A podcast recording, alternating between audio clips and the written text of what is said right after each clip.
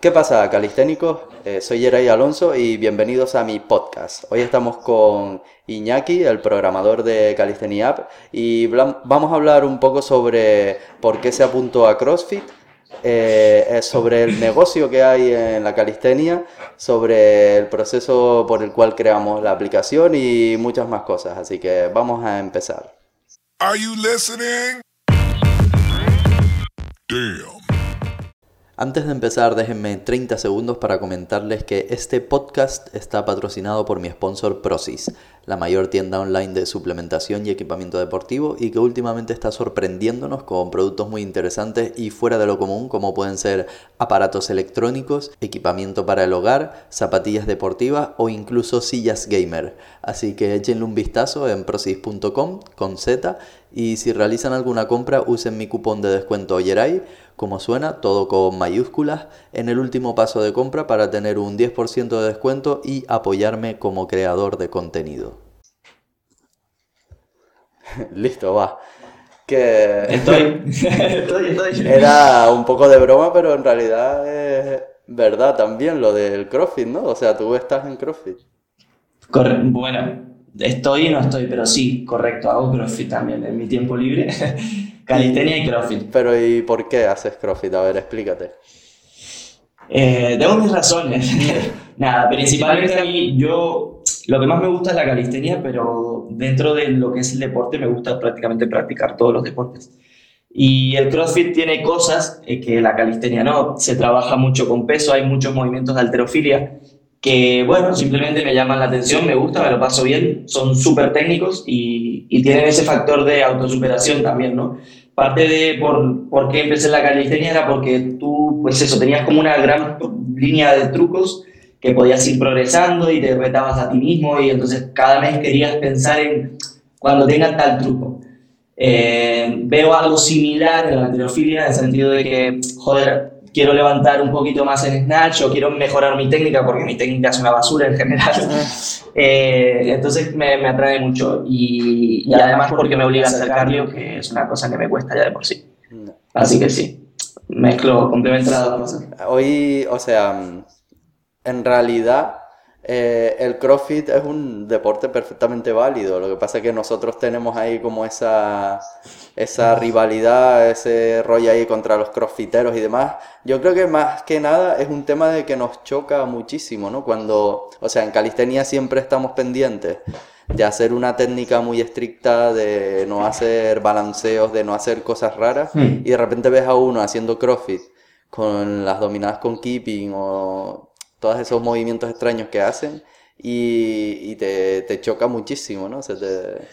Sí, no, pero además no es solo guerra entre calisténicos y, y crossfiteros. No sé por qué en todo, o sea, como que todas las disciplinas tienen ese, esa burla y esas puñetas hacia el CrossFit, que no sé por qué, desde el power, de todo, yo no sé. Pero ellos, pues, o sea, en el CrossFit no... Ellos pasan de todo, o sea, a ellos les da igual, ¿no? Yo no veo que ellos ah, se sí, metan no, al contrario... Ofende. Que no se meten con, con los demás, sino ellos dicen, aceptan, no, el, no. Son muy estoicos, aceptan el, las burlas y tal, y, y para adelante. Para nada, para nada, realmente sí que en ese sentido no, no, hay, no hay vuelta. Y lo, lo que sí me parece curioso es que, en plan, es realmente, por tirar una bengala por ellos también, es realmente complicado hacer algunos ejercicios con kipping. Quiero decir que tiene su mérito, que parece, que es verdad que puedes hacer más, más, más repes y tal, pero hacer unas buenas eh, dominadas maripo, como mariposa, de estas que se llaman, ¿no? Algunos ejercicios, las flexiones a pilo que parece que se van a partir el cuello. Sí. Yo el otro día estaba haciendo una clase y yo las hacía estrictas porque estoy acostumbrado a hacerlas estrictas y, y al final salía perdiendo, ¿no? Porque me cuesta, cuestan el triple, no es lo mismo hacerse quince flexiones estrictas que quince flexiones con kipping. Pero, pero es chungo, no me salen, no me salen con kipping. Así que, bueno, yo he intentado, para hacer la quedada en los vídeos, para hacer la gracia y tal, he intentado hacer dominadas con kipping, flexiones con kipping y demás, y, tam- y no, no es fácil, o sea, no me salen. No, no, no es algo que tú digas, ah, eso lo hago yo como si nada. Tienes que practicarlo un poco y que te sí, salga. Sí, ahora hay sincronización, hay sincronización, sí. Pero eh, cuando tú estás en CrossFit, eh, ¿cómo es el sistema? En plan, ¿es una clase para muchas personas a la vez y todos hacen la misma rutina? ¿O es individualizado? Sí, bueno, realmente puedes ir un poco a tu bola, pero en, en esencia o en, en general sí que suelen ser clases, son los workouts of the day, creo que es. Y, y eso, pues tú vas, a lo mejor hay quince personas, se marca una lista de ejercicios y, y nada, y los hacen todos juntos, a veces hay entrenamientos por pareja. Tiene, a ver, tiene, comparte con la calistenia ese factor social de que no es voy a entrenar solo y a mi bola, sino que pues eso, te vas animando y tal. Sí, pero primero Ay, pagas cincuenta euros y luego ya socializas. Esa es otra cosa. También te digo, el material que hay ahí, no. Nosotros tenemos la ventaja de que con un parque y unas barras, pues lo tenemos hecho y podemos inventarnos todo tipo de ejercicios en calistenia. Pero todo el material que se utiliza en CrossFit eh, cuesta una pasta. Es que cuesta una pasta porque tienes de todo. Eso Entonces, yo lo que no, lo, una de las cosas que yo no veo tan bien del CrossFit como deporte es ese tema de poner un WOD y venga todo el mundo a hacerlo, porque claro, en esas quince personas hay gente con difer- hay personas con diferentes niveles y a lo mejor eh, hay uno que le cuesta mucho un ejercicio y al otro no le cuesta nada y sin embargo los dos tienen que hacer el mismo número de repeticiones o a veces hay por unos escalones, pero aún así Eh, si a una persona le cuesta mucho un ejercicio, tú no puedes decirle que haga cuarenta repeticiones porque es lesivo, ¿sabes? No, Entonces claro, claro, esa no, parte claro. es la que no me convence mucho a mí. Ahí tienes razón, pero eso va más bien, yo creo, en, en la responsabilidad del entrenador. Dependiendo de con quién hagas CrossFit, obviamente siempre pues, te dice, mira, si no puedes hacerlo con ese peso, no lo hagas, hazlo sin peso. Si no puedes hacer esos ejercicios, no lo hagas, sustitúyelo por otro. Mm. Pero eso como todo, pues hay entrenadores buenos y entrenadores malos. Obviamente, siempre que te obliguen a hacer un ejercicio que se, se escapa de tus capacidades, está mal, mal. Y en parte, por eso se lesiona a mucha gente en CrossFit, porque no son conscientes de que algunas cosas son lesivas si no tienen la capacidad para pasarlo. ¿Y cuánto tiempo llevas tú en calistenia y en CrossFit? ¿Cuánto tiempo llevas en cada cosa? En calistenia, desde primero de carrera, pues hago cuatro años ahora, y en CrossFit... Menos de, de este verano, quizás, realmente me apunté por el gimnasio. Yo empecé a, a ir a CrossFit por libre para hacer calistenia, porque en Lanzarote no, el tema de los parques de calistenia está un poco jodido.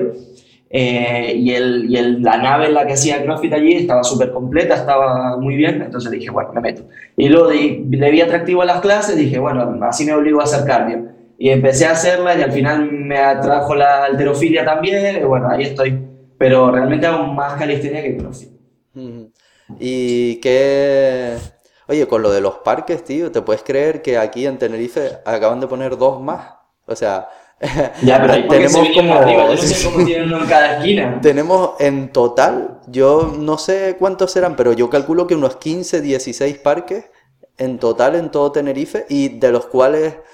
Eh, cuatro o cinco son bastante potentes, en plan bastante completos, ¿sabes? Y los otros son pequeñitos, pero que sirven. Es como que nos lo curramos tanto cuando pedimos el primer parque que, que vamos, que eso explotó. Ahora esto es... Yo no sé si hay algún sitio en el mundo que tenga tantos parques en un espacio tan pequeño, ¿sabes? Porque Tenerife bueno, no es tan sí. grande. La verdad que... Afortunados son, porque en Lanzarote hay un... Porque si tú me dices que hay solo un parque, tú dices, bueno, está complicado. Pero bueno, viviendo en isla siempre coges el coche, así que tampoco te molesta que solo haya uno. El tema es que el que hay mmm, no es un parque como tal, no es, no es ni de los más simples que tiene en Tenerife. Eso sí que también me, me impresiona, sí, pero bueno, sí, sí. Poquito a poco igual en un futuro. Que, ¿qué te iba a decir? En, llevas cuatro años en calistenia, entonces, ¿y qué...? En plan, ¿qué trucos te has sacado? ¿Qué puedes hacer? He avanzado que... más lento de lo que debería, tal vez. Por mi culpa, por ponerme a programar. No, eh, realmente, ¿qué me saco? Pues llevo ahí, ahí con la plancha Straddle muchísimo tiempo, pero no aguanto. A lo mejor tengo, lo máximo que he conseguido son tres segundos. Yo no sé por qué, es un truco que me dificulta. Luego lo básico, macelar, un poco de front lever, back lever y todas esas cosas, pues sí, pero esas se sacan relativamente rápido. Eh... O sea que eres más de tirón que de empuje, más de front que de plancha. Soy más de tirón que de empuje. Hmm. Sí, bueno, luego pino, flexiones a pino y tal, más o menos bien. Yo creo que lo que pasa es que, bueno, esto va en parte de que tal vez luego me preguntas algo relacionado con la aplicación. Parte de crear la aplicación fue intentar planificarme y fijar un objetivo e intentar acabar ese objetivo. Porque lo que me pasa es que a lo mejor digo, venga, va, me motivo, voy a hacer el plan de plancha Straddle, me lo voy a tomar en serio, empiezo, me empiezo a motivar, empiezo a mejorar, porque, eh, joder, si estás entrenando a lo mejor tres veces en semana plancha, eh, vas mejorando. ¿Qué es lo que pasa? Que mm, pasan dos meses o un mes y medio y digo, uff, es que también me apetece la dominada de una mano. Yeah. Y entonces dejo, dejo los tres días de entrenamiento de plancha y empiezo con el de dominada de una mano. Empiezo a mejorar la dominada de una mano, tal, casi la tengo y cambio a hacer sentadillas porque no hay que dejar las piernas. Ah. Y así pues todo el rato. Yeah. Y así he estado los cuatro años que hago calistenia. Bueno, tienes que planificarte un poco mejor, ya irás, ya irás aprendiendo del sensei. Pero no es solo el concepto de planificación, sino que, en plan, para mí la prioridad es el, la motivación y la salud, ¿no? En plan, hacer deporte por salud, por gusto, por placer, ir a entrenar y que te motive. Entonces, yo en el punto en el que a lo mejor estoy una, una semana, semana que voy a entrenar y digo, guau, qué pereza hacer esta rutina, eh, digo, no merece la pena, en plan... Es verdad que hay, que depende de tus objetivos, muchas veces hay que pasar por épocas en las que sacrificas, eh, digamos, ganas de hacer algo para alcanzar ese objetivo. Pero si en tu balanza el objetivo de sacar la plancha no es tan alto como el pasártelo bien entrenando, uh-huh. al final dices, sí. pues me voy a hacer la plancha de una mano. Y ahí he estado. Yeah. Bueno, yo lo que intento es... Mmm, tengo muchos objetivos como tú, en plan, a lo mejor estoy...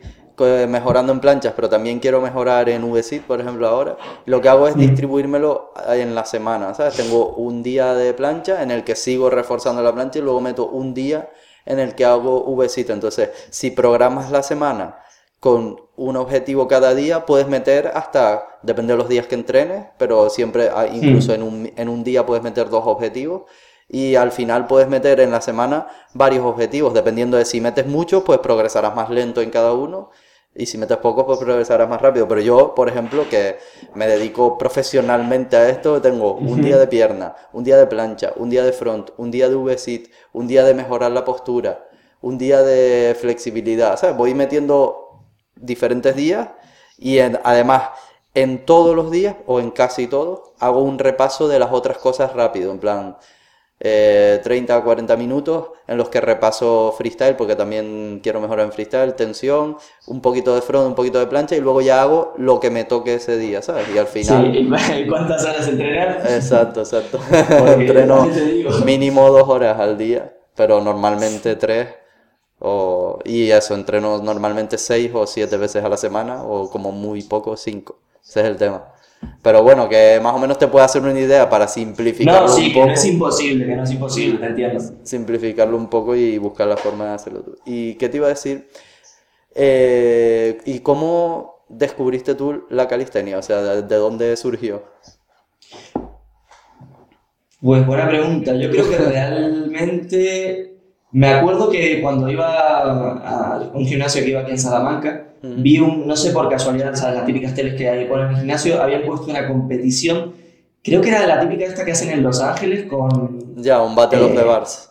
Eso, uno de esos. Mm-hmm. Y en plan, me acuerdo que me, en aquel momento me parecía incluso chocante el, el freestyle, ¿no? Porque los estáticos son... Son los t- las típicas cosas que impresionan, pero en, al mismo tiempo piensas que tal vez podrías hacerlo y no te das cuenta de lo difícil que es hasta que lo intentas. Pero el freestyle sí que es mucho más, por lo menos para mí, visualmente tú dices, guau, wow, este tío, o sea, es un mono. Y creo que fue en ese momento en el que empecé a, a saber que existía. En los, en los Battle of the Bars eso era una pasada porque esas competiciones era en plan que la gente iba con trucos pensados, pero que nunca habían intentado. Pero los competidores todos eran unos huevones que flipas, o sea, era, ellos decían, hoy me voy a intentar sacar este truco, y se reventaban, si tú ves los vídeos de esa época, se reventaban contra las barras, se mataban, se, se caían con el pecho, caían con los brazos, y, pero ellos le daban, ¿sabes? Ellos lo intentaban, y el otro día estaba viendo en un vídeo que subió Nordin y tal, de las competiciones antiguas de la época, hubo una vez que intentaron un truco, ¿cuál era? Ah, no me acuerdo, no me acuerdo qué truco era, un truco difícil, tipo el quinientos cuarenta o un truco así, uh-huh. de estos que cuesta bastante sacárselo y tal. Ah, el muscle up, el muscle up quinientos cuarenta por encima, o sea, desde arriba de la barra, por encima un quinientos cuarenta y caes por el otro lado. Y uh-huh. el tío... Nunca lo había hecho, lo intentó y creo que falló el primer intento y se volvió a colocar, lo volvió a hacer y lo cayó, medio reventándose, medio matándose. Sí, y no, después no, no. el otro el Trevor, creo que se llamaba, no me acuerdo, son dos de los famosos de la época y tal. El otro, que era otro loco, dijo, pues venga, yo lo hago también. Y lo intentó también y lo hizo también, ¿sabes? Fue una locura, pero era eso, era matarse, era matarse y, y, sí. y lo, que, lo que pasa. Y que, bueno, y así conociste a la calistenia. ¿Y cómo, qué surgió? O sea, ¿primero me conociste a mí o primero se te ocurrió hacer una aplicación? ¿O cómo fue no, no, la historia? Primero te conocí a ti, realmente a raíz de, de aquel vídeo, llamémoslo aquel vídeo, pero fue por esa época, eh, empecé a mirar más vídeos en YouTube sobre calistenia. Bueno, yo creo que como casi todos los que hacemos calistenia, lo descubrimos por YouTube, o a lo mejor el que tuvo la suerte de que tiene un parque en su barrio, o sobre todo hoy en día que hay más parques, pues igual es más común, o en Sudamérica, ¿sabes? Pero empecé a ver vídeos en YouTube, vídeos en YouTube, y claro, ahora tienes contenido a patadas de lo que quieras. Pero hace cuatro años eh, en calistenia estabas tú y cuatro gatos más. Y yo Entonces, empezando, claro, yo empezando. Y tú empezando, sí, sí, sí, yo me acuerdo de, de tus vídeos, de tus primeros vídeos. Eh, creo que tenías unos cincuenta mil o sesenta mil suscriptores cuando, o menos, no sé si eran cuarenta mil, pero una cosa así. Por esa época. Una cosa así. Y, y nada, sí te conocí primero a ti. De hecho, mis primeros trucos me los saqué con tus tutoriales. Bien, bien. ¿Te acuerdas cuáles fueron por casualidad? O? Yo miraba, miraba Front Lever, miré un vídeo tuyo de Pino, que me acuerdo que, sinceramente, no te ofendas, pero por aquellos hacías del Pino bastante banana. Sí, sí, sí. No, no, no, es y, curioso porque casi todos los tutoriales que he hecho, o sea, mi canal, ahora no, pero al principio mi canal se basaba en tutoriales, entonces mi forma de crear nuevo contenido era sacar nuevos trucos para poder hacer el tutorial. Entonces iba súper justo de tiempo, a lo mejor me estaba sacando, por ejemplo, el front lever, me lo estaba sacando, me lo estaba sacando, y a la mínima que conseguía dos o tres segundos, decía, tutorial.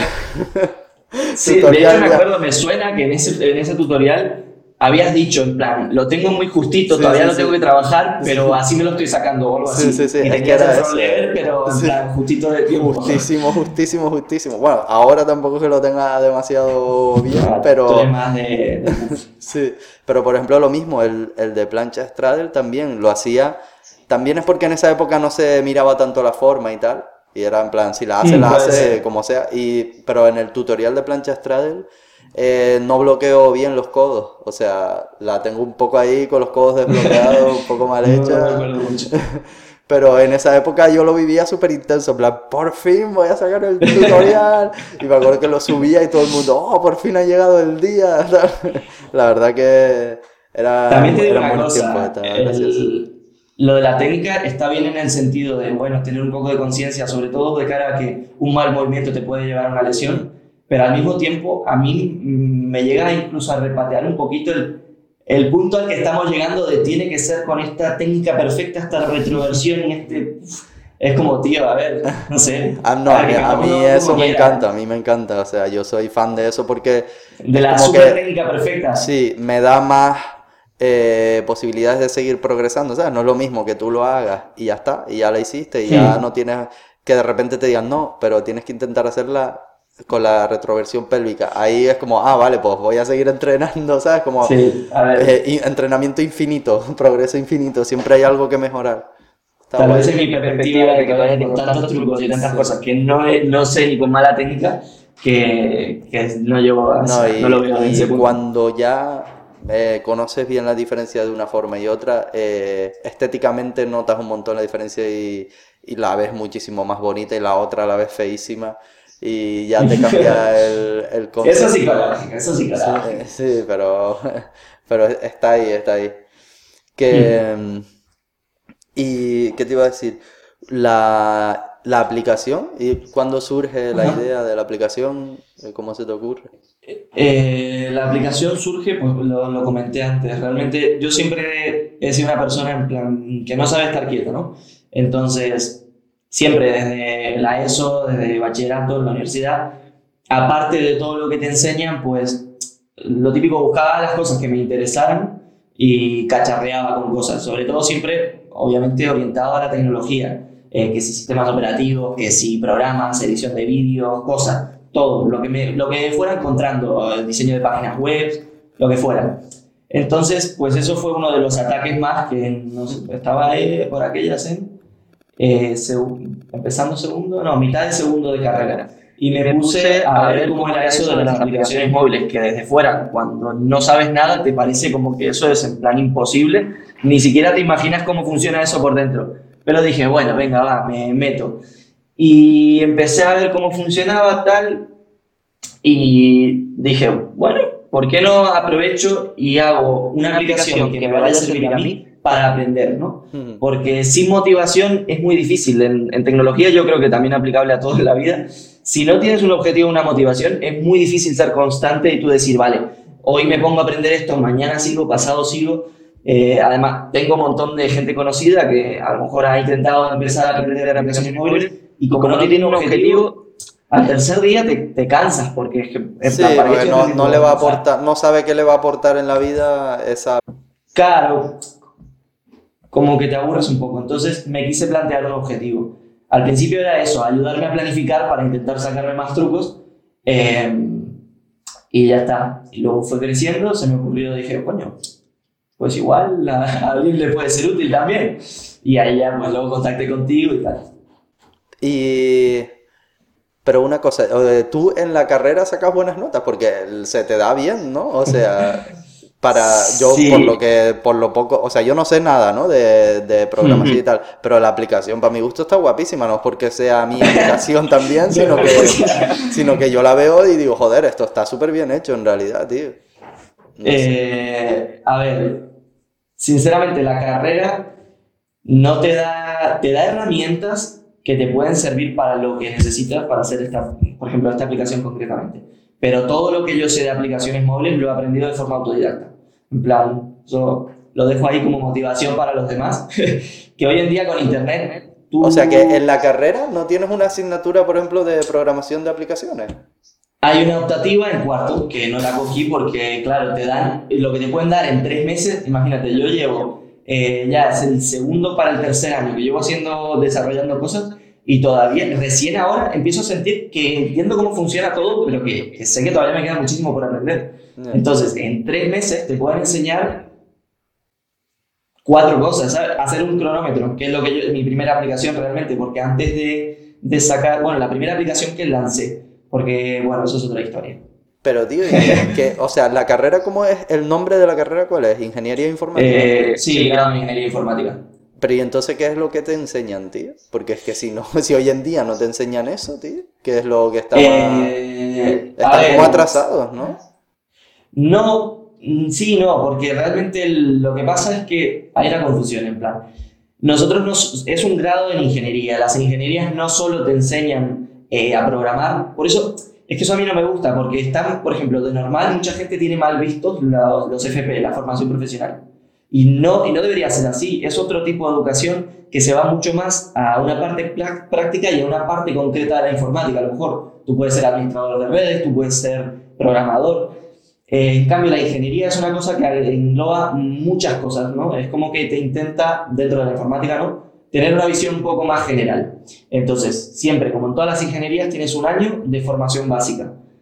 Física, matemática, cálculo, etcétera, etcétera, etcétera. Luego tienes un montón de asignaturas de, de en plan típicas cosas tostones que tú dirías, ¡fuah! Tengo que aprender esto, si prácticamente no tiene nada que ver con la informática, aspectos legales y profesionales de la informática, eh, planificación de proyectos, gestión de proyectos, no. Cosas de ese estilo. Entonces, ¿qué te enseñan? Te enseñan un montón de herramientas básicas que algunas, obviamente, no te sirven para nada y te lo digo ya, o sea...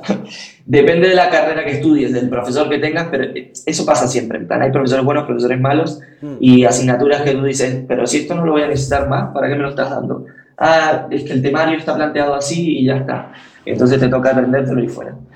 Pero lo que, con lo que quiero que te quedes, que me alargo mucho, yo sé que soy una persona que se enrolla mucho, es que te, te enseñan lo que es el paradigma de la programación, ¿vale? Eh, te enseñan cómo funciona todo para que luego tú puedas aprender otras cosas. Ya, ya. Porque no, no, no tienes que, o sea, tienes que tener en cuenta que el, el, el lenguaje que aprendes hoy, a lo mejor es válido hoy y tres años más adelante, por exagerarte muchísimo, ¿no? Ya. Porque dentro de cinco años van a haber diez lenguajes más, otras plataformas, otros frameworks. Entonces, tú no puedes centrarte en aprender programación de aplicaciones móviles con Java para Android, mm. sino tienes que centrarte en, vale, ¿cómo aprendo a aprender a programar? Ya, ya, ya. ya ¿Vale? Ya, o sea, que la carrera te da como un contexto, una base, y tú ya después te buscas la vida, esa es la idea.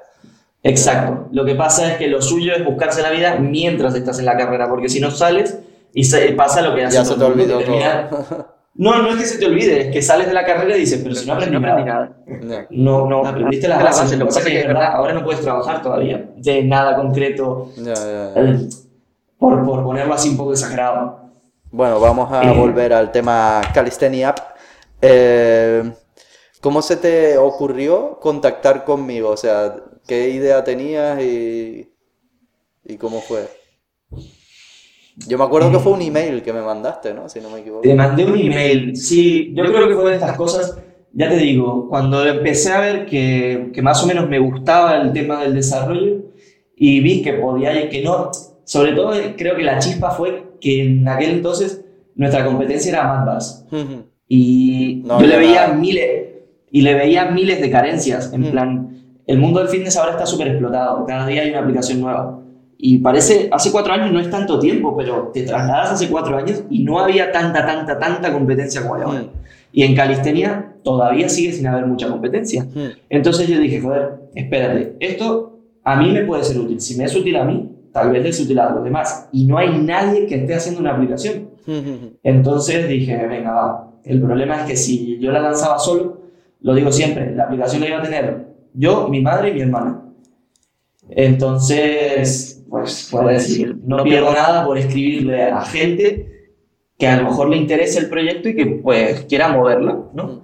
Eh, entonces, en parte fue eso, no pierdo nada por escribirle a Yeray. Yo veía tus vídeos aprendiendo calistenia, hablábamos español, eres de las pocas, si no la única persona que yo conocía con canal en español en aquella época, y dije, pues no pierdo nada, si no me contesta, no me contesta. Es curioso y... porque es una idea que yo también había tenido, en plan... Yo estaba viendo que las aplicaciones móviles estaban pegando muchísimo, que como que todo el mundo ya tenía un móvil y estaba todo el día pegado al móvil y tal, y, sí. y era una idea que yo había pensado, en plan, estaría guay hacer, yo cuando eso ya había escrito el libro y tal, y digo, lo siguiente que me gustaría hacer, que estaría guay, sería una aplicación para el móvil tal, pero claro, decía, pero ¿y qué hago? Yo había pensado... Sé que hay páginas que a lo mejor coges a una persona de, de la India o de Ecuador y le dices lo que quieres y, y por un precio súper barato te va haciendo, pero lo veía un poco esca- un poco carente eso, ¿no? Un poco feo, como que no, sí. no iba a salir bien, tenía una mala pinta, y, pero no se me había ocurrido nada más y lo tenía como un poco ahí al margen, lo tenía en mente, pero no, no me había movido mucho y de repente me mandaste el email y digo... Encima me acuerdo que me mandaste como, no sé si eran capturas o algo de, de lo que ya habías hecho, porque ya tenías sí. algo adelantado y tal. Qué buena idea. Sí, sí, y yo qué sé, y, y me gustó, ¿sabes? Y dije, no, pues no está mal, o sea, tiene buena pinta y tal. Y lo que pasa es que yo, tú me escribiste en plan, eh, estoy haciendo una aplicación y me propusiste que yo te aportara algunas rutinas o algo así. Como que te aportara claro. algo de contenido. Y yo te dije, no, no, no. Esto, si lo hacemos, va a ser la aplicación de Yeray. Y entonces sí, me acuerdo, me voy a meter más en profundidad y, y al final eso. Y seríamos socios a partes iguales y listo. Y yo promociono y tú programas. Claro, sí. Yo me acuerdo que por aquellas, eh, o sea, la propuesta había sido de colaboración para no cerrarme a más gente en su momento, ¿no? En plan de decir, pues mira, ahora tengo... Tener como un portal de contenido donde la gente, algunos creadores de contenido como tú, pudiera eh, subir sus rutinas. Pero también, bueno, evidentemente estaba abierto a otras propuestas, porque aquí estamos. Estuvo bien, estuvo bien. Y una cosa curiosa que me preguntaron también en Instagram que te dijera es que en qué lenguaje está programada la aplicación y tal. Y una cosa que es curiosa es que cuando tú me la propusiste, tú solo sabías programar mm. para iPhone, o sea, iOS. Correcto. Y no sabías Android. Y me acuerdo que yo claro. decía, no, no, esto no se puede sacar solo para iPhone porque la gente me va a matar. Y de hecho así fue. Porque y así fue. Primero la sacamos solo para iPhone y la gente súper pesada, súper pesada, que cuando salía para Android y demás... Y tú lo que hiciste fue, durante el verano, aprender a programar en Android, que a mí me pareció una pasada eso, porque fue como, como Dios, eh, como el que no dice, fue, me voy a leer fue, un libro. Fue en una semana.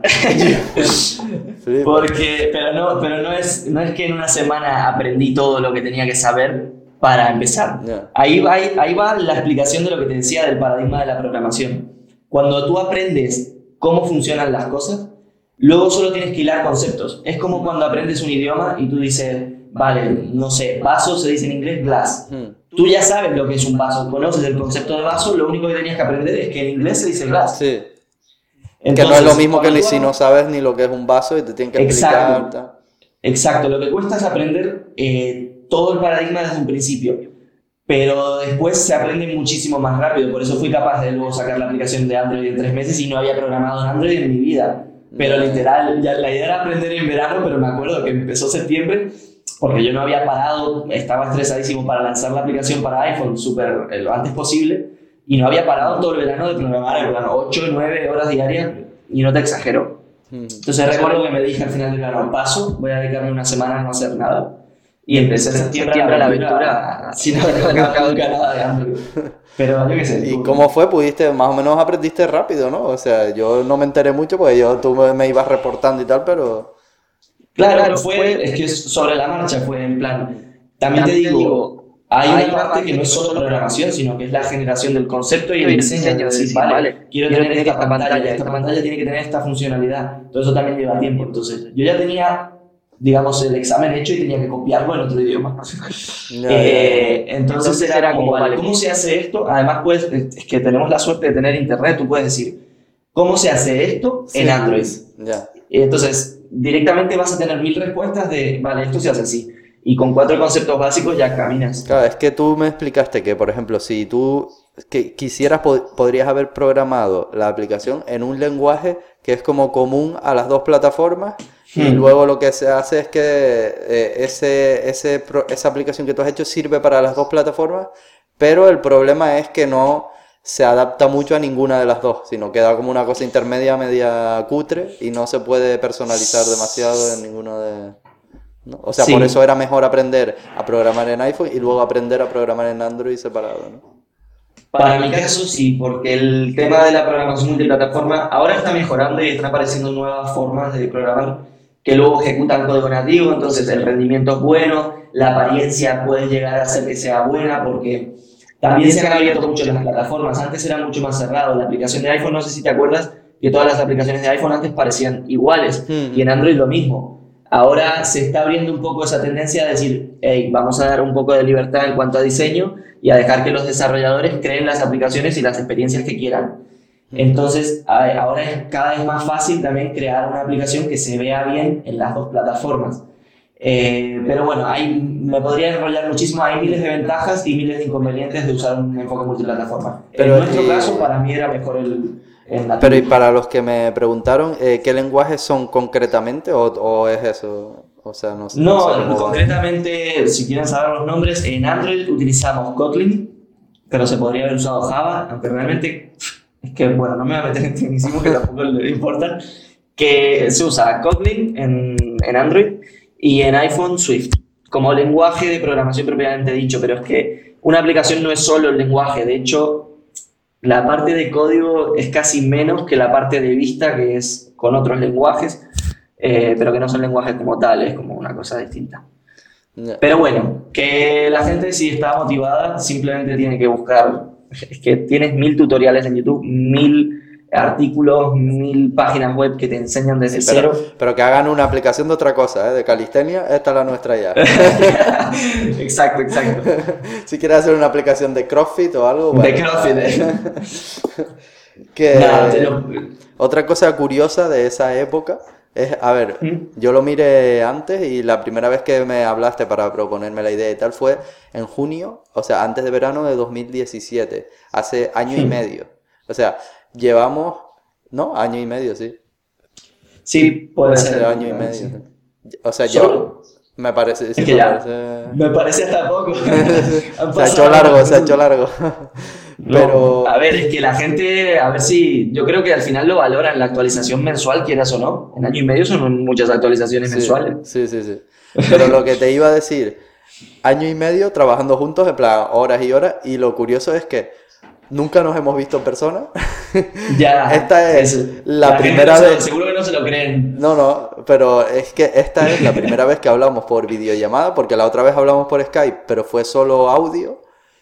Y todo lo demás, lo peor de todo es que todo lo demás, o sea, año y medio, ha habido do- dos llamadas por Skype y todo lo demás han sido texto por WhatsApp o audios por WhatsApp, que es curioso, sí, ¿no? Y, a- y aquí estamos con una aplicación que está funcionando bien, ¿no? Que no es que haya sido un proyectucho que se haya, sino es una aplicación que tiene sí, ¿no? que unos números, que tiene, y que tiene sí, sí. una cantidad de gente que la usa, unos números de descarga, y curioso que haya sido todo a través de audios de WhatsApp y tal. Yeah, como, sí. como cambian los tiempos, ¿no? Se lo digo a mi madre y, y flipa. La globalización, la globalización. No, no, pero sí que yo creo que seguro que hay alguno que ni siquiera se lo cree. Porque te paras a pensarlo, pero que al final el tiempo pasa y no te das ni cuenta. A lo tonto. Sí, o sea, te acostumbras a trabajar así y la verdad que es súper bien. De hecho, yo creo que trabajamos súper bien, ¿no? O sea que... Sí, a ver, si está bien, cada uno escribe, contesta, plantea un problema, me responde, duda, cosas, me cuenta, mientras haya comunicación. Que otra cosa que me preguntaron así por Instagram y tal, es que ¿cuántas horas le echas? En plan, ¿al día? ¿A la semana? Es que eso es muy relativo. Eh, Pero le echas, ¿no? Depende. Le echas. Yo no me creo que eso lo haga rapidito. Sí, hay muchas horas, hay muchas horas, pero es que depende también de, de cómo quieras hacer las cosas. A ver, esta, lo voy a intentar resumir porque si no me lío. Le echo muchas horas, para que tengas una idea, lo máximo que le puedo llegar a haber, haber llegado a echar un día, a lo mejor puede que sean quince horas, ¿vale? Pero eso es muy raro, no me tiro todos los días quince horas porque moriría.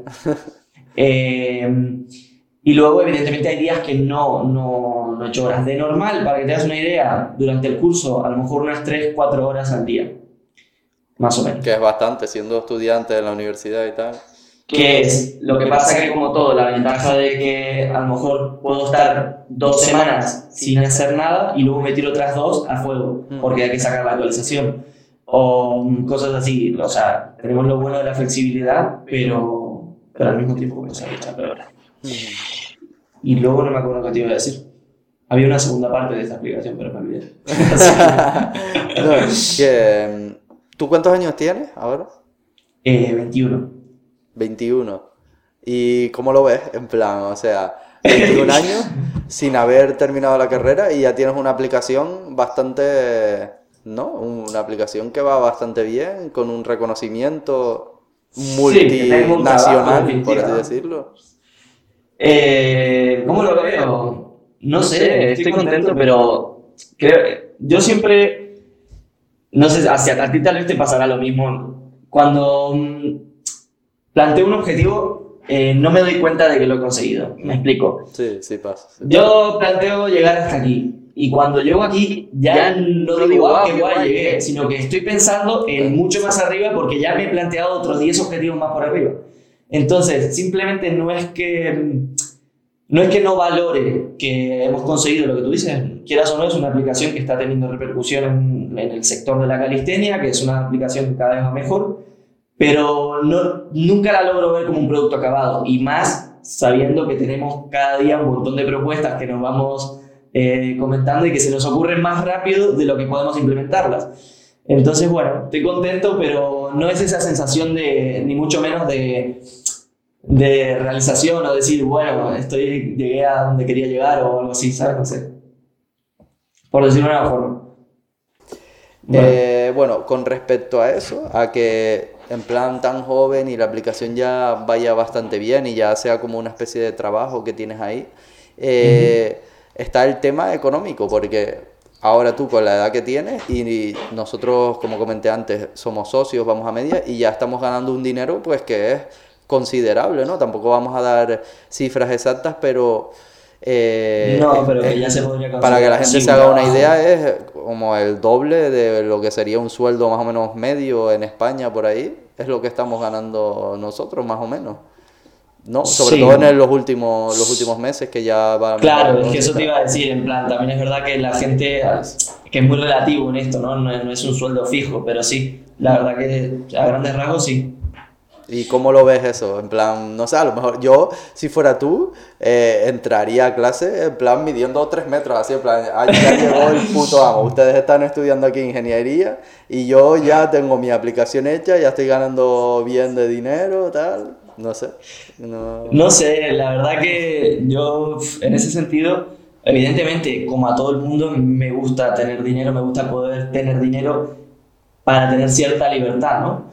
Pero me motiva mucho más, o sea, creo, me motiva más lo que hago que el propio dinero. Suena muy atópico, pero, pero es verdad, yo creo que en parte con, eh, tú estarás completamente de acuerdo porque se ve en tu trabajo y porque llevo un año y medio trabajando contigo por WhatsApp, que eres una persona que, sí, el dinero es importante, está bien, pero no es...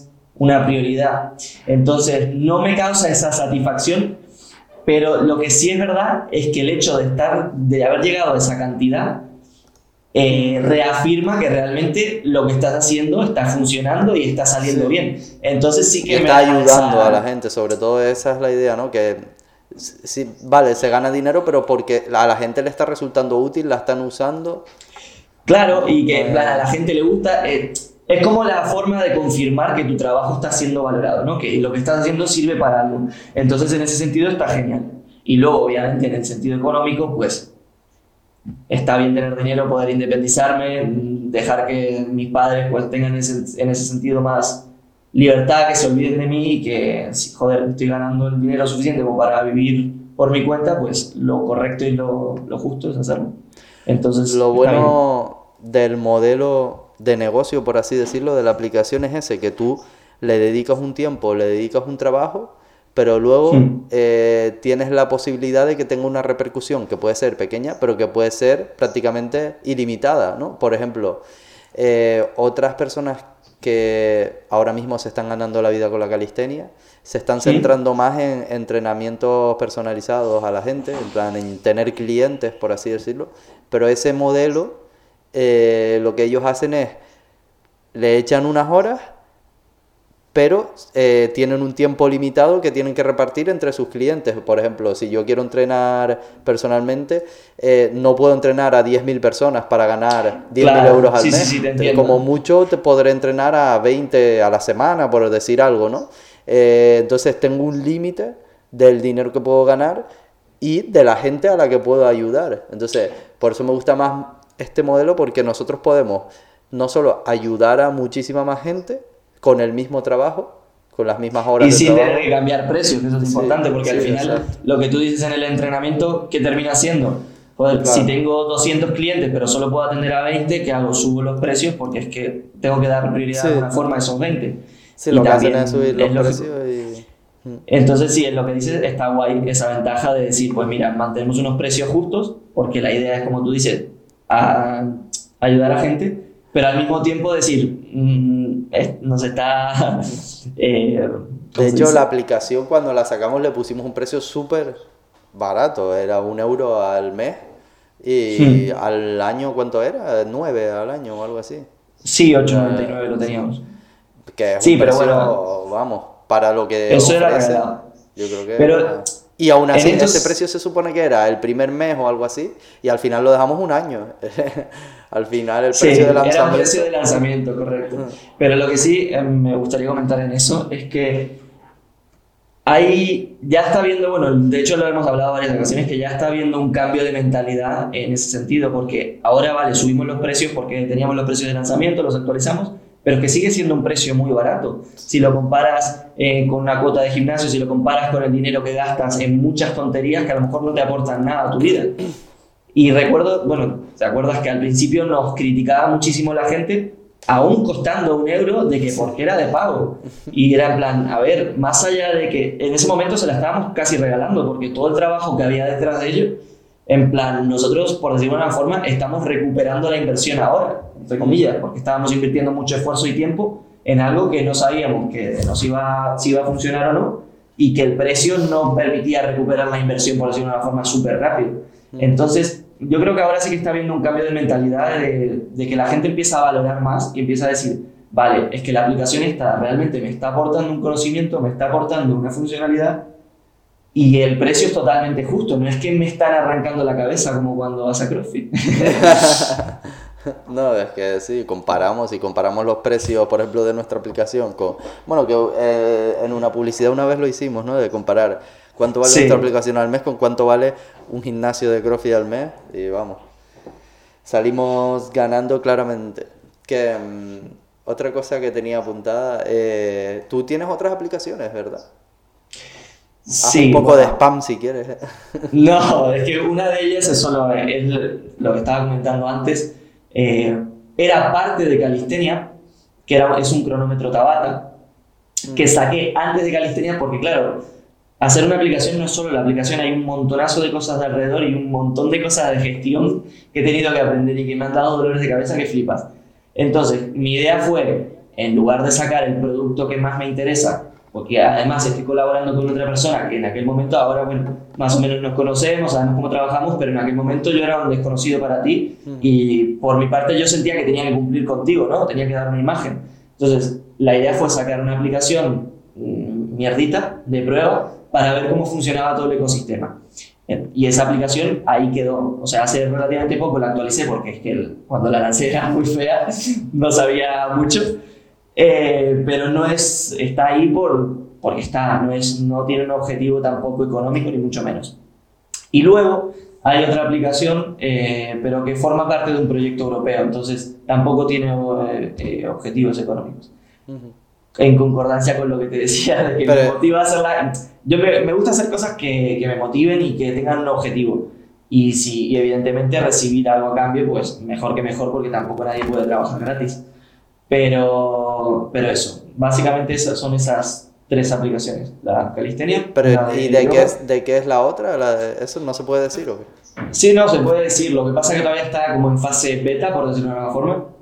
Es una aplicación de yoga que pretende mejorar la salud de los jóvenes en Europa mediante el yoga eh, en las clases, ¿no? Uh-huh. Entonces, hay un concepto de que un profesor crea su clase de alumnos Eh, y les puede mandar tareas, y las tareas son sesiones de yoga, ¿no? Entonces puede haber una sesión de yoga que sea eh, relajarse para el examen, porque mañana tiene un examen, entonces el profesor les manda y les dice, chicos, hagan esta sesión de cinco minutos o diez minutos antes de irse a dormir, son cuatro ejercicios, y les va a venir muy bien para descansar mejor y estar concentrados mañana, ¿no?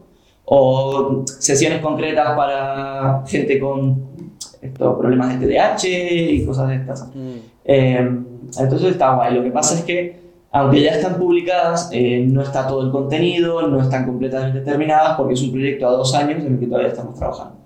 Yeah, yeah. Así que no quiero hacer spam de eso todavía. Vale. está, está en proceso. Vale. ¿Y cómo ves el tema de, de la competencia de las otras aplicaciones? Ahora mismo está la aplicación de Madbarz, ¿no? Está la de Joel.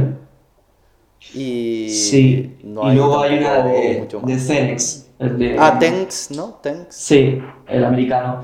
Eh, ¿Cómo lo veo desde mi perspectiva? Sin que parezca que, que es subjetiva. eh, realmente creo que Madbarz se quedó en el olvido, en, en ese sentido, entre comillas. No es para nada específica de street workout. Es muy de calistenia y no... O sea, no aporta todo lo que podríamos aportar, todo lo que se puede aportar. Ya existía cuando yo hacía calistenia y no la usaba porque no creía que fuera realmente para calistenia. Era más bien como, no sé, un entrenamiento muy estándar. Quiero criticar a cada uno, al que le guste, que la use y genial. Uh-huh. Eh, y bueno, básicamente creo que la nuestra es, ya es mejor, pero va a ser todavía mejor. Uh-huh. No sé, en resumen. Porque ¿qué? Es eso, en plan, siendo uno, siendo solo un desarrollador es muy difícil, bueno, te lo digo todos los meses, es muy difícil meter todas las ideas que tenemos. Entonces, la lista de ideas que tenemos es gigante sí. eh, y en cuanto a, a medida que se vayan metiendo, cada vez se va a hacer más grande esa diferencia, por lo menos desde mi perspectiva y en el nicho concreto de la calistenia. No creo que haya nadie que, que ofrezca planes tan específicos de calistenia. No he visto una aplicación de calistenia que te ofrezca un programa de entrenamiento de festo, yeah. de un programa de entrenamiento específico de plancha. Bueno, ahora la app de Joel sí que está más orientada a eso, pero bueno, yo creo que son productos distintos en cuanto a metodología y mm. tal. Pero, pero en cuanto a competencia, no sé, no creo que...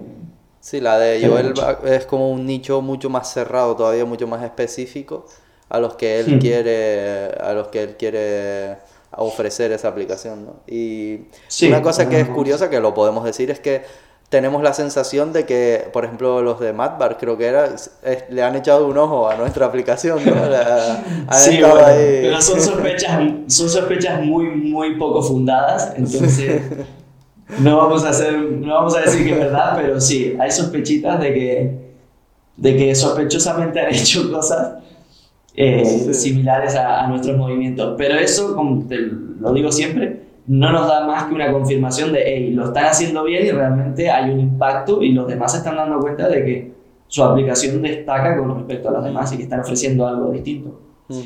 Eh, pero bueno, sí, eso, eso a modo de broma puede ser que sea cierto. Y ahora con el tema de que estamos colaborando con Daniel Laisan y tal, que ha hecho alguna promoción de la aplicación y demás, eh, vamos a ver si nos hacemos más conocidos entre la gente anglosajona, ¿no? La gente que... Porque claro, sí. la gente que habla español, pues gracias a mi canal de YouTube y eso, ya nos conoce, por así decirlo, pero dentro del público estadounidense, inglés, incluso indio, que hay un montón de gente y tal, pues no teníamos tanta voz, y ahora gracias a lo de Daniel, pues a ver si nos conoce. Porque claro, nosotros tenemos la confianza de que ofrecemos un producto bueno, y... Sí. La idea de que ahora podamos ser más conocidos dentro de ese público, la verdad que para mí es como súper, no sé, es como importante, ¿sabes? Como que, uff, que puede cambiar sí, mucho sí, la cosa, no. puede mejorar. Sin duda, sin duda, eh, entre los objetivos, más allá de, de algunas cosas clave que sabemos que vamos a meter en las dos siguientes actualizaciones, eh, está el lograr expandirse eh, a otros públicos que no sean hispanohablantes. hispanohablantes. Mm.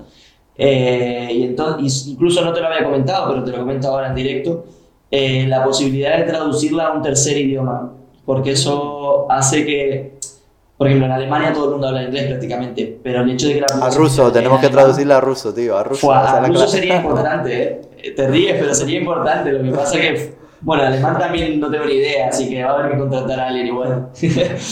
pero, pero sí. O sea, ¿cuánto piensas en alemán? Sería el tercer idioma. Yo pienso en alemán, yo pienso en alemán, pero el otro día me propusieron turco. Lo que pasa es que turco no sé hasta qué punto. Que yeah. Vamos a dar prioridad a lo mejor el idioma más conocido. Yeah. Sí, alemán o ruso. No había pensado en el ruso, pero puede ser una sí. buena idea. A ver, a ver, ten- tendremos que. Ahí lo dejo. Que comente la gente que sabe ruso, los traductores rusos que comenten. Que otra cosa que tenía aquí apuntada que quería comentar, que me hace gracia, es con lo del tema de la polémica de, de Vadim, de cuando yo le hice un vídeo, para el que no lo sepa, le hice un vídeo retándolo y él se lo tomó mal y tal, que yo, en, eh, cuando pasó todo el problema y tal, estaba en una posición como súper guerrero, en plan, no, no, yo le quiero contestar porque sí, no me sí. parece justo, porque yo no he hecho nada malo, y tú no, tú, tú eras súper pacífico, tú querías que, que le hiciera caso, que borrara todos los vídeos, que no dijera nada y fuera, y que no hubiera sí, ninguna sí. polémica. Fueron Totalmente. días tensos eso, ¿eh? Fueron días... Sí, yo, yo, yo lo pasaba hasta mal, digo, qué necesidad hay de estar en conflicto, porque además... Más allá de toda la confusión, la forma de actuar de, de Vadim era bastante imponente, era como muy impulsiva, ¿no? En sí. plan, en un momento estaba todo bien y al día, al día siguiente parecía que te iba a denunciar, te quería matar. Entonces yo decía, pero qué necesidad hay si es solo un vídeo, bórralo y ya está, ¿sabes? Entonces nos quitamos de problemas. Que en parte, cada uno tenía su parte de razón, ¿no? Porque... Mm. Como estuvimos sí, hablando, al final hubo, hubo era más bien sí, más tipo malentendido, que, no, que no, no nos entendíamos bien lo que uno le quería decir al otro y tal. Sí, y sí. al final, bueno, por suerte acabamos bien y, sí. y de lujo. Y él ha seguido trabajando y yo por mi lado y sin problemas. Así que bien. Pero estuvo tenso, estuvo tenso esos días. Me acuerdo que él, él me escribía siempre por Instagram, me escribía de madrugada por la diferencia horaria y tal. Y yo me levantaba por la mañana con las novedades. Decía, mira ahora todo lo que me dijo, tal, que armada, no sé qué. Sí, no, tal, cuando, tal. Yo veía foto, cuando yo veía que me habías mandado muchas fotos y algún audio largo, decía que lo que me espera podía ser genial o horrible. Pero bueno, también estuvo, estuvo divertido. Hmm. que, bueno, eh, otra cosa, eh, sobre, bueno, ya dijiste un poco, pero sobre el futuro de la aplicación, ¿cómo lo ves? O sea, ¿cuáles son las cosas que te hacen más ilusión de lo que vamos a añadir? Eh, que, ¿Cómo ves la aplicación dentro de un tiempo?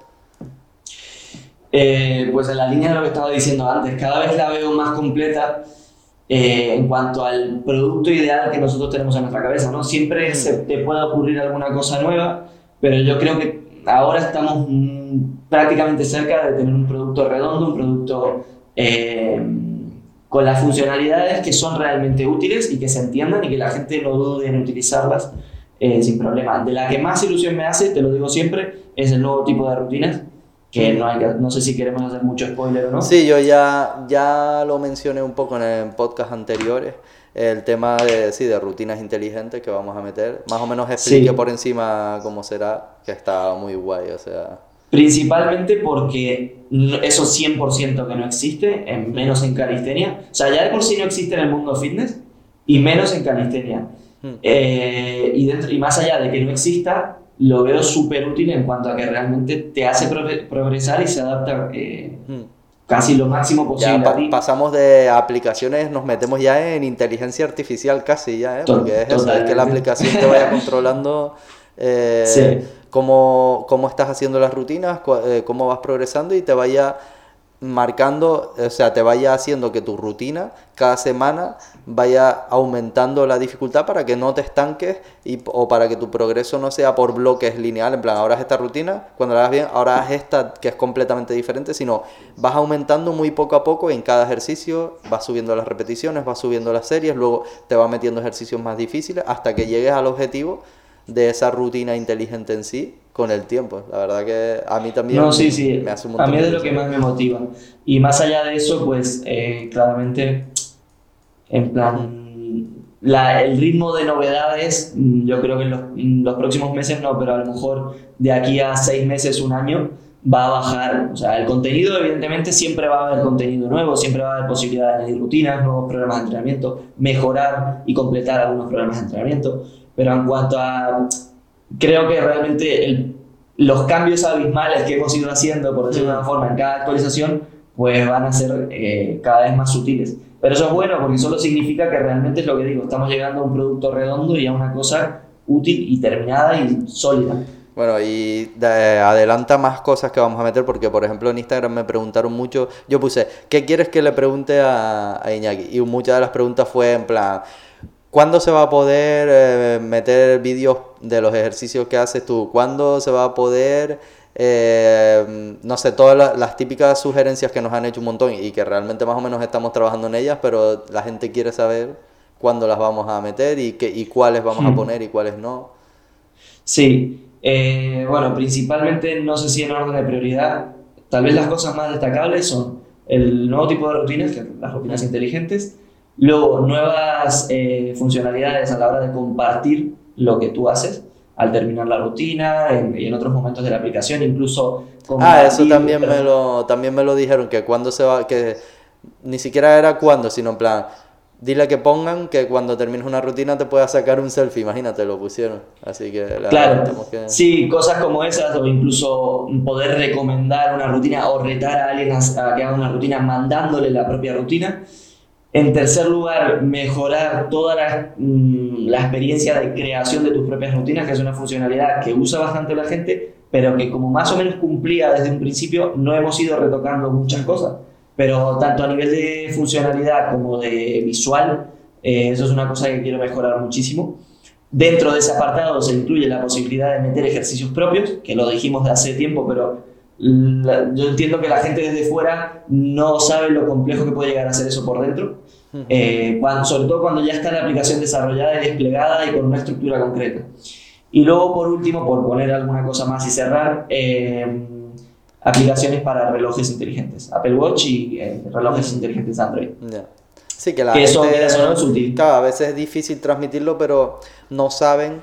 si las sugerencias que hacen nosotros las tenemos en cuenta o nos dan igual o no, pero desde aquí transmitirles que sí, que yo siempre estoy pendiente de todas las sugerencias, de hecho a ti te las paso casi siempre que hay alguna sugerencia, no, sí, te digo sí. mira esto, mira lo que nos dijeron, tal.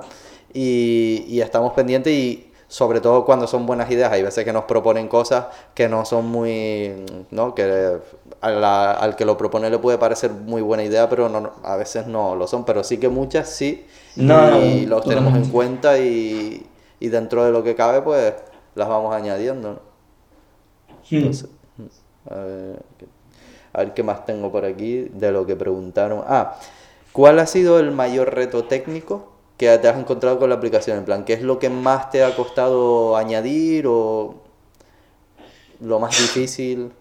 Es que todo, a lo mejor, claro, como voy aprendiendo muchas veces a medida que voy creando, el proceso de aprendizaje, por lo menos mi proceso de aprendizaje, es ensayo-error, ensayo-error, ensayo-error. Entonces, a lo mejor una cosa que yo ahora te hago en cinco minutos, hace seis meses, me pegué literalmente tres días, seis horas al día, probando diferentes formas de hacerlo. O porque ni siquiera tal vez comprendía, me re- recuerdo que me costó muchísimo el tema de, la, de situar objetos en pantalla en iPhone. O sea, pillar eso, realmente controlarlo, decir, vale, quiero que suceda esto exactamente y sucede, porque parece muy sencillo decir, quiero un botón aquí, pero lo que no sabes es que tiene siete móviles, siete tamaños de pantalla distintos. Claro. Y que a, a lo mejor se le ocurre dar la vuelta al móvil, o que, bueno, un montón de cosas. A lo mejor ese botón no siempre tiene el texto de la misma longitud. Entonces hay que tener un montón de cosas que al final solo se aprenden con la experiencia, y tú dices, vale, o sea, te vas adelantando algunas cosas y vas teniendo en cuenta detalles, aunque no los veas en ese momento. Eh, eso a, a nivel técnico es que muchas cosas realmente, pero tal vez por destacar algo a nivel de que más me... me metió presión fue todo el tema legal de la aplicación, que esa es otra cosa que la gente no, de primeras no sabe que existe, y, y es una movida, en plan, todas las cosas que tienes que tener en cuenta, leyes de protección de datos, temas de impuestos, eh, es un producto al final que tú estás vendiendo en todo el mundo, entonces es como muy complicado todo ese tema de la gestión, y no tan complicado, una vez que lo entiendes no es tan complicado gestionarlo, pero si haces una cosa mal puede tener una repercusión muy mala. Entonces la presión para mi mental de decir, ¿estaré haciendo esto bien? Sí, me acuerdo de cuando hablábamos de temas de incluir más aspectos sociales, en plan que la gente pueda tener perfiles, comentar, tú me decías que va, eso está bien, lo intentaremos meter, pero es legalmente es un dolor de muelas, ¿no? Sí, totalmente, totalmente. Y sobre todo ahora con las nuevas legislaciones, la Unión Europea se está poniendo muy... muy fuerte con eso, y está bien porque defiende los derechos del, de, al final de las personas y de los usuarios, privacidad y demás, pero como desarrollador te pone en una situación muy, muy, muy vulnerable. Mm. Y soy, bueno, teniendo en cuenta que siempre hay alguien que se dedica simplemente a denunciar a alguien porque no está haciendo X cosa, eh, pues siempre tienes ese miedo y esa mosca detrás de la oreja, pero bueno, haciendo las cosas despacito y bien. Sí, que eh, la gente dice... Eh, venga, pon que se pueda agregar amigos y poner comentarios en las rutinas y tal.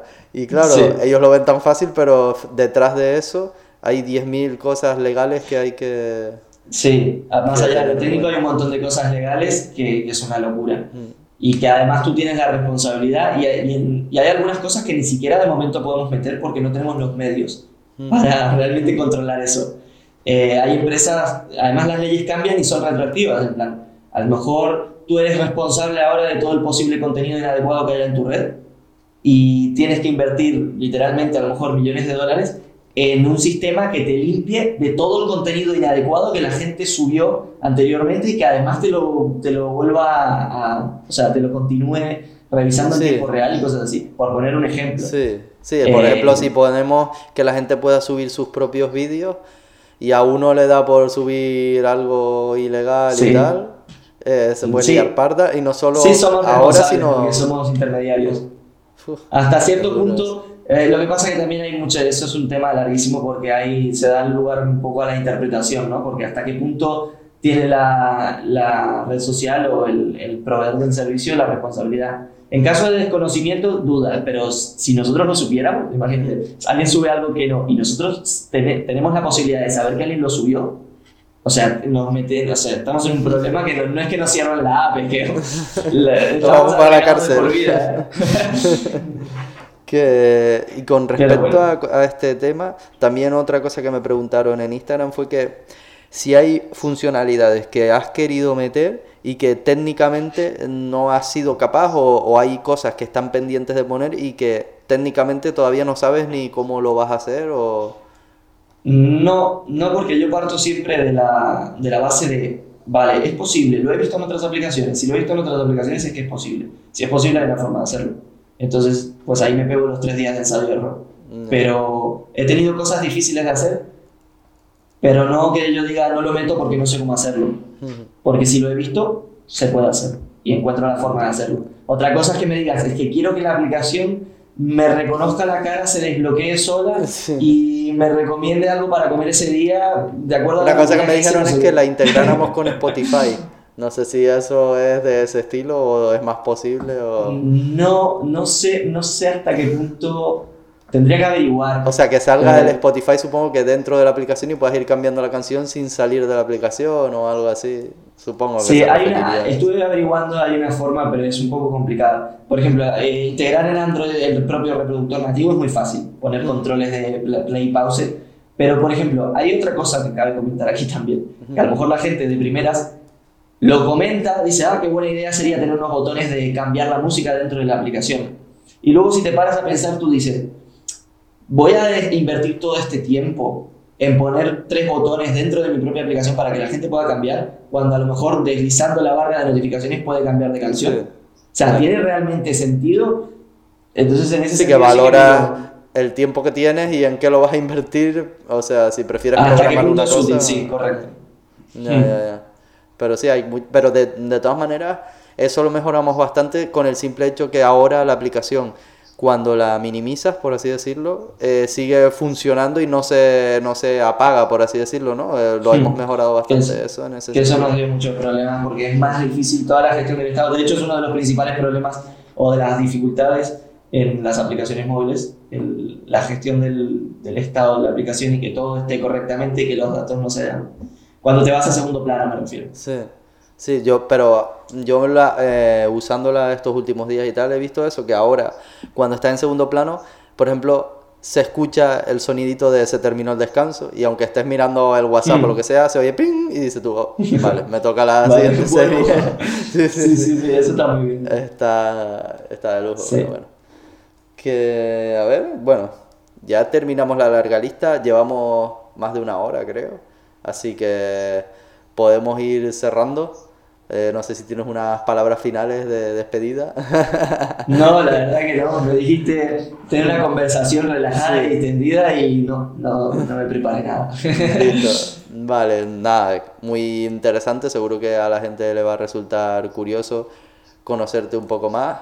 Eh, que yo creo que podríamos hacer en el futuro otro si la gente tiene más curiosidad por saber más cosas o le gusta este, así sí. que sin problema. Como habrás podido observar, me encanta hablar y me enrollo mucho, ¿no? Si me das pie te puedo estar tres horas contando sobre el tema, así que sí, yo encantado. Perfecto, pues nada, ya lo saben, si les gustó, eh, denle apoyo, comenten, pregunten lo que quieran. Eh, nos vemos en próximos podcasts, denle like, compártanlo lo que quieran, descárguense nuestra aplicación Calisthenia App, la tienen en Android y en iPhone gracias a este señor y su trabajo duro, así y que esperemos que les ayude, que les sirva, la seguiremos mejorando, seguiremos trabajando en ella y nos volveremos a ver seguro. Nos vemos en el próximo podcast, un saludo.